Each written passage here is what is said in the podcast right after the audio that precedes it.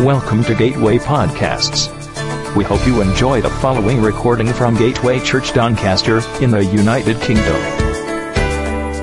For more podcasts and information about Gateway Church, please visit our website, gatewaychurchdoncaster.org.uk. Thank you for listening. Good morning, everyone. Or good morning to Bastian. Well, you might be a bit surprised to actually see me up here this morning. And certainly I wasn't expecting to be up here this morning until last week, where um, I actually volunteered to do this week's preaching because the person who was scheduled to do it was very busy. So Owen said he would do this week's, forgetting that he was actually away this weekend. So I thought, well, that's okay. I'll step in and I'll, uh, I'll rescue the day. Forgetting what a week I had in front of me because I've been working this week, then coming home and painting and decorating till quite late on at night. I've had an away day with our team at work. Um, done the small group leaders course on Thursday. And really, the, the preparation time for this has been almost nil. and um, I've got to admit that as I suddenly realised what a busy week I had and how difficult it was going to be to get anything down on paper, I kept on flagellating myself with this phrase, preach the word, be ready in season and out of season. And I kept on saying, come on, you're supposed to be able to preach the word. You know, the Bible tells you, whether you're in season or out of season, you should have something that you can print. And it really kept on going through my head all week. And it was only that, that phrase from 2 Timothy. And um, when I finally started making my notes, I realised that the reason that that kept going through my head all week is because God was actually trying to speak to me. And I was too busy whipping myself with it, thinking I wasn't getting anything, to actually worry about what God was saying to me. So finally when I sat down last night and put stuff down on paper, things just started coming. And isn't God fantastic that he does that?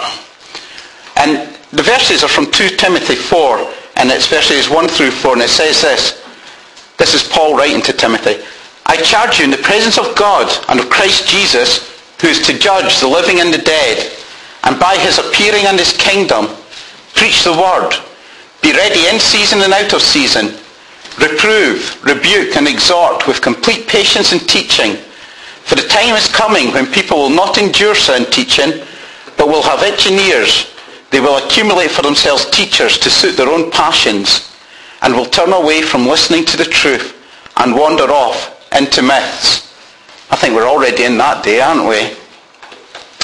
But when I started looking at the verse and putting it into context, the first thing that struck me about this is that God has charged us all with the Great Commission, hasn't he? He's charged us all to go out and make disciples to the nation, of the nations.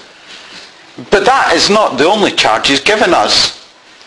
In Romans 12, we're told that we are a body. The church is a body, and it's repeated again in Corinthians. But in Romans 12 it says that we have gifts that differ according to the grace given to us. Let us use them. If prophecy, in proportion to our faith. If service, in our serving the one who teaches in his teaching, the one who exhorts in his exhortation, the one who contributes in generosity, the one who leads with zeal, the one who does acts of mercy with cheerfulness. That's not a comprehensive list of what we've been given. When the Bible talks about what is given from God to us gift-wise, it does it in several places and the lists don't match because there's just so much that the body needs if it's going to work effectively that you could write a massive list of them. But God gives us gifts. He charges us with duties for us to fulfill as a body.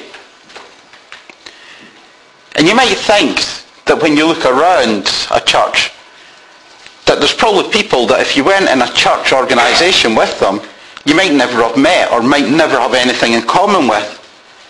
And you can often think that as a church you've been brought together by accident.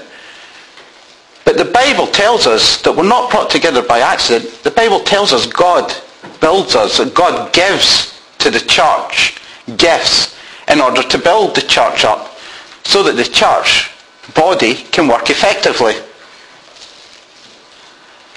If you're sitting here today as a member of this church, you're sitting here as a member not because you came in and liked us, which I hope you did actually, because that's always a good starting point, but because God brought you into a fellowship where he knew you could play a part and give something back to what has been established here. We're called to serve one another. We're called to look after one another. We are called to build a church. God chose you to build this church.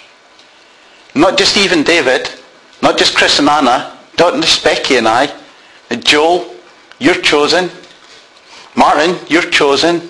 Mark, you're chosen. Everyone here is chosen. Does anyone ever watch Sharpe on telly? Yeah? What, what's their proud boast? That we are chosen men, handpicked for the job. And that's what we are. We're chosen people, handpicked for the job that God has given us to do. 1 Peter 2, Peter puts it this way. He says that you're a chosen race, a royal priesthood, a holy nation, a people for his own possession, that you may proclaim the excellencies of him who called you out of darkness into his marvelous light. Once you were not a people, but now you are God's people. Once you had not received mercy, but now you have received mercy. Isn't that fantastic? We are a chosen people. But not just a chosen people, we're a royal priesthood, a holy nation, a people that God wants to own. When John came down from um, York the other week, he spoke about ownership, didn't he? When he talked about the prodigal son. He spoke about what was given to him when the father came back. Can anyone remember what the three things were? Ring, a robe, and sandals. Can anyone remember what they represented? The ring was? The, the ring was a signet ring showing that you belonged in the family. You were able to use the family seal. What was the robe? Righteousness. Robe of righteousness. And the sandals was? equipping to do works. Well done. That's not bad just to say you've no notes in front of you. God has chosen us into his family to do his works. And the works that he's called us to do are to proclaim the excellencies of him who called us out of darkness into marvelous light. Isn't that a fantastic calling? We are a people on a mission. Do you believe that? Do you believe that you're a people on a mission?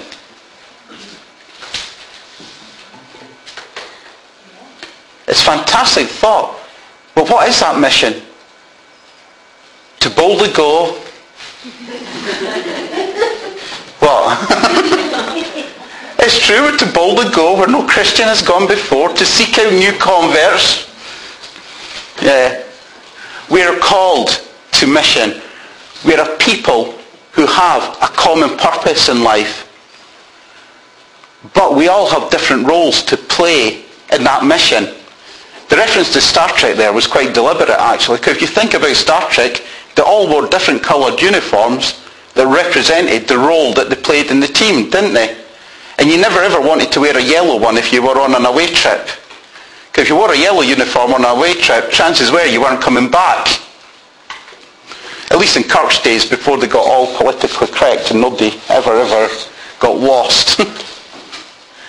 we all have responsibilities within the church, even if you don't know it yet.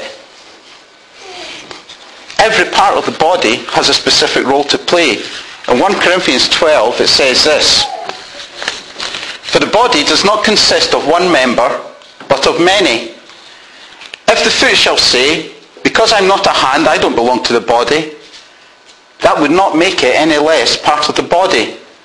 And if the ear should say, because I am not an eye, I do not belong to the body, that would not make it any less part of the body. If the whole body were an eye, where would be the sense of hearing? If the whole body were an ear, where would be the sense of smell? But as it is, God arranged the members in the body, each one of them as he chose. If all were a single member, where would the body be? As it is, there are many parts, yet one body. The eye cannot say to the hand, I have no need of you. Nor again the head to the feet, I have no need of you. On the contrary, the parts of the body that seem to be weaker are indispensable. And on those parts of the body that we think less honourable, we bestow the greater honour. And our unpresentable parts are treated with greater modesty, which our more presentable parts do not require. But God has so composed the body giving greater honour to the part that lacked it, that there may be no division in the body, but that the members may have the same care for one another. If one member suffers, all suffer together. If one member is honoured, all rejoice together. Now you are the body of Christ and individually members of it. I think that is a fantastic example of how we're supposed to function as a church. Because we're all aware how our body functions, aren't we? You know, whenever you don't want to hear anything, it's dead easy to put your fingers in your ears and go, la la la la la, I can't hear you, isn't it? Because we know by doing that, we cut off our sense of hearing. You know, and there's those famous three monkeys, isn't there? The see no evil, hear no evil, speak no evil monkeys. You know, we know how to control things. And uh, for those who are, who are parents of young children, there's one sense that you're fantastic at controlling, isn't it? Just by pitching your nose. Especially around about nappy time. We all are familiar with the workings of our body. We know what our hands do. We know what our feet do. We know what our legs do. We know how we would be if we lacked any part of our body. We wouldn't be functioning properly. You have a role to play. And I think a beautiful thing about this is it talks about the parts of the body that are on display, but also the parts of the body that remain unseen. Not everything that the body does is seen by the public. And later on in Corinthians when it's talking about gifts, it talks about gifts such as administration. You know, administration is a gift given to us by God. Somebody's got to do the paperwork for the church. But we never ever see them out front on a Sunday filling in forms, do we? Or writing the checks. But it's a task that has to happen for the church to function. And there's lots of other tasks that happen for the church to function. Someone brought the PA along and set it up today. Someone put the chair out that you're sat on. Someone hopefully is going to make a cup of coffee at the end of this for me. You know? There's lots of roles and responsibilities in a church other than the ones that are up front and seen. What we've got to do is find where our level is in the church and in the body. And the fantastic thing about those gifts that I was saying are those are the hospitable gifts. Those are the things that make people feel welcomed when they come to church. Even if your gift is just going up and saying hello to someone, it still makes them feel welcomed. And for a lot of people coming into the church, the fact that people have gone to effort to welcome them, to speak to them, to set up the chairs, to make them a cup of coffee or whatever, will speak a lot more to them than what anyone says at the front on a Sunday. It really is. So, it really is important that we realise that the parts we play have a direct impact on what the church is trying to do no matter how small a part you feel you're pray, uh, playing. Certainly if you were all sat on the floor, I think we'd be moaning a bit that nobody had put the chairs out. But do we ever thank the people who put the chairs out? Don't know. I'm going to show my age now because people of my age will remember that Bupa, I think it was back in the early 90s or 80s, they ran a series of adverts that looked at the, the human body. Does anyone remember them? They would say things like the human eye is designed like this and it can see a lit match from 10 miles away. You know, just to show you how, how incredible the human eye was. And it would go through different other function of the body, you know, like the way hearts beat, how many times a heart beats in its life and things like that. But always at the end of the advert, having told you how incredible the body was, I would finish with this phrase, you're special and we want to keep you that way. And to show you how special you were, um, if anyone's ever read Bill Bryson's book, A Short History of Nearly Everything, which I think is the best science book ever written, he points out that at an atomic level, I'm no different to this music stand. When you break things down to the atomic level, there's absolutely no difference between me and this. Now some of you have spent an evening with me would probably think that on a social level there's probably no difference between me and the music stand as well, but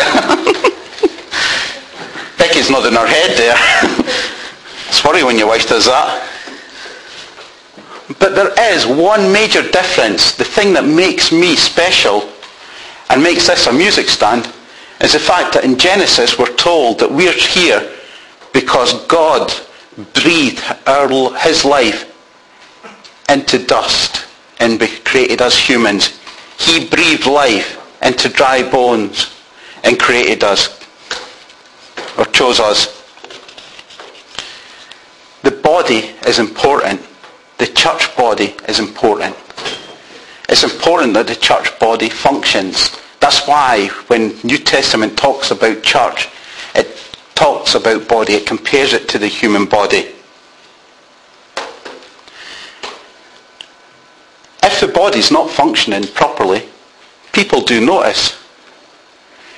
Now if I said you to think of Stephen Hawking in your head just now, I'll bet you that most of you would think of him in a wheelchair using a voice synthesizer to speak.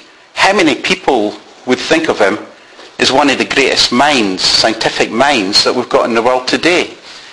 You know, the guy's IQ is off the scale but when you think about him, what's your instant picture you get in your head? It's not his scientific achievements, but it's the broken body in a wheelchair, isn't it? It wasn't always that way with him. As a child, he used to go horse riding. When he went to Oxford, he coxed one of their um, rowing teams. But when he was 21, he was diagnosed with motor neuron disease. In later life, he got pneumonia. And it was life-threatening pneumonia, and the only way that they could save his life was to put an emergency tracheotomy, I can't even say it now, tracheostomy in. Thank you. I even wrote it down so I would say, say, having done that, he lost what was what little ability to speak he actually had, and that's why he has to start using this um, synthesizer now, the voice synthesizer, to speak. people know all this about him. If I turn round to you and says, what can you tell me about his theories? How many would know? How many would know about his theories on black holes and quantum physics? Anyone? Not a single person because we notice when things aren't working more than we notice when things are going well, when things are great in a body. And it doesn't matter what greatness the other parts of the body actually obtain. The faults are always there for people to see. If we're going to build an effective church that is scalable and is going to reach Doncaster, then we need to function as a body. That's why it's important as we grow in numbers there's more people on a Sunday putting out chairs. Otherwise, we'll be starting the worship and they'll still be at the back. Got an image of Speedy Gonzales on the Roadrunner having to put out the chairs. it has to be scalable. The body has to function um, effectively, which means more people get involved in the task. So you're probably wondering how I've got onto all this, given that I started back in 2 Timothy saying be ready in season and out of season and saying that's the only thing that God had given me all week. And the reason is this. Because whilst I was going through the week going, oh, woe is me, why did I volunteer? I'm never going to be able to do anything on Sunday. I have no time. God was speaking to me. I was just feeling too sorry for myself to actually realize that God had been speaking to me. And the big problem we've got as humans is that we often let our personal circumstances come in and use them as an excuse for not playing our part in what the church is doing. You know, you look at, we look at ourselves, don't we? And we think, well, how can I do that today when this has been happening in my life? How can I do this when I know I've been doing this? And it's because we've got an upside down view of ourselves as people. We've got an upside down view of ourselves as Christians. You see, God does look at us and tell us that you're special, and he says, I want to keep you that way. But we're not special because of who we are. There was nothing great about any of us before we came into church. God is what is special about us. We're special because of who God is, not because of who we are. We're special because of what Jesus done on the cross for us, not because of what we are able to do in the church.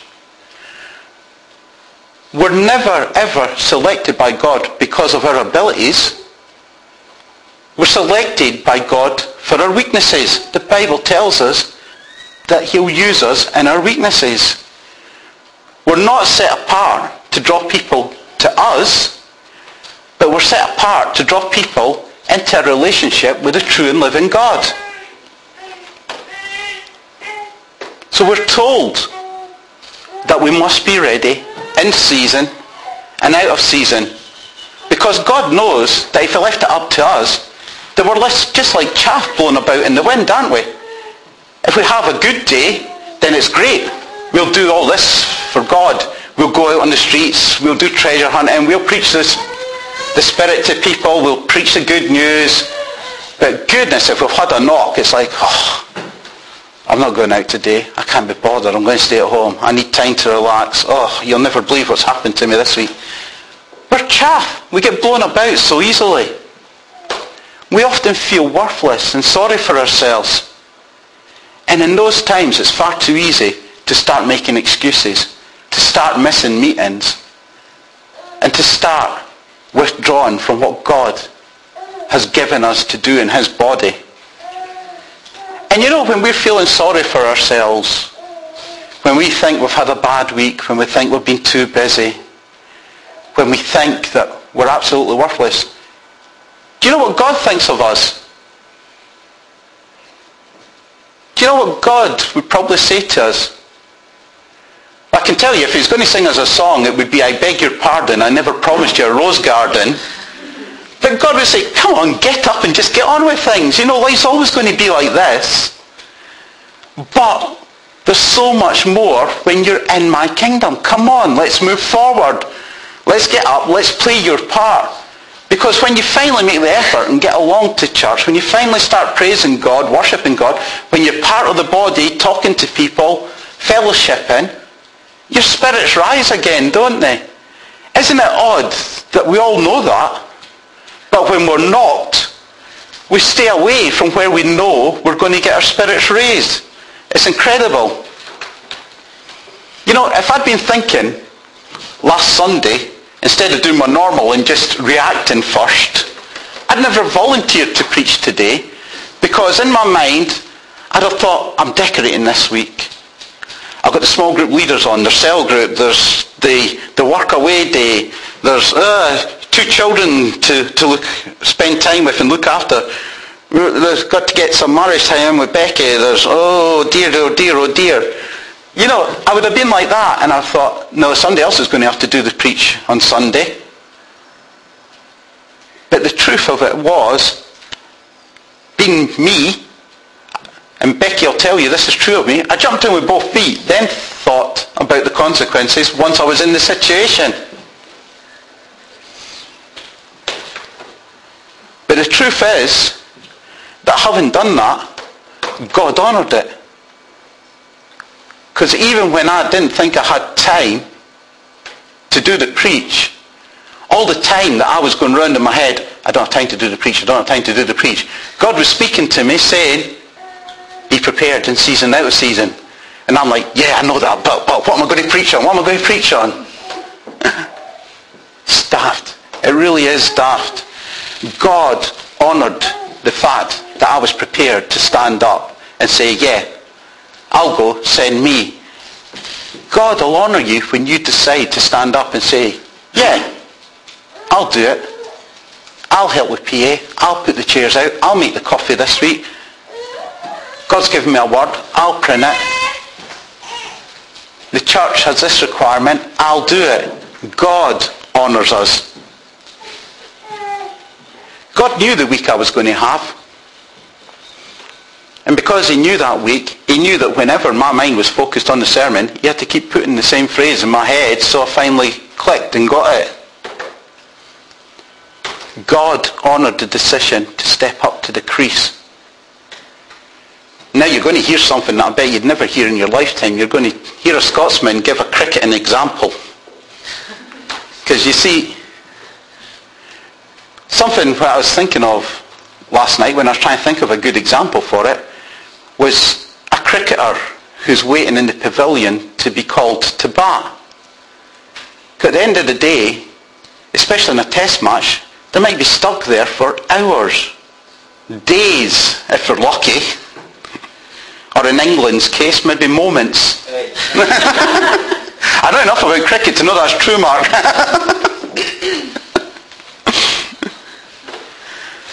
but the whole thing about them is all the time that they're in the pavilion, they're not just eating cucumber sandwiches and drinking tea, are they?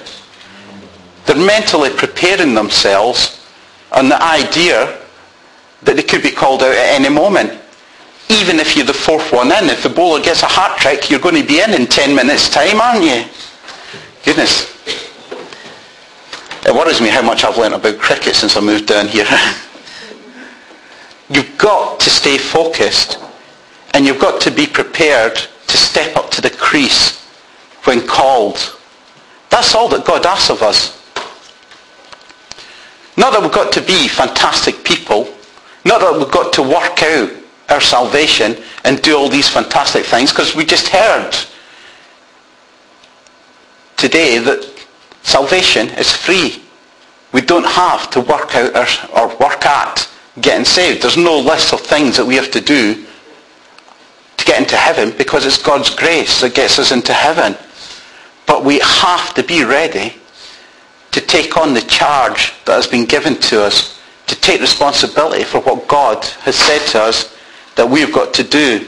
And if we can accept the charge that God's given to us and be prepared to use our gifts when God calls us to, then this church is going to go places because we're going to be a people that will attract people because they're going to see something that is living, something that is functioning properly, and something that represents what the church should be. The church is a body. We're part of that body. And we're special, chosen people. And God's going to keep us that way.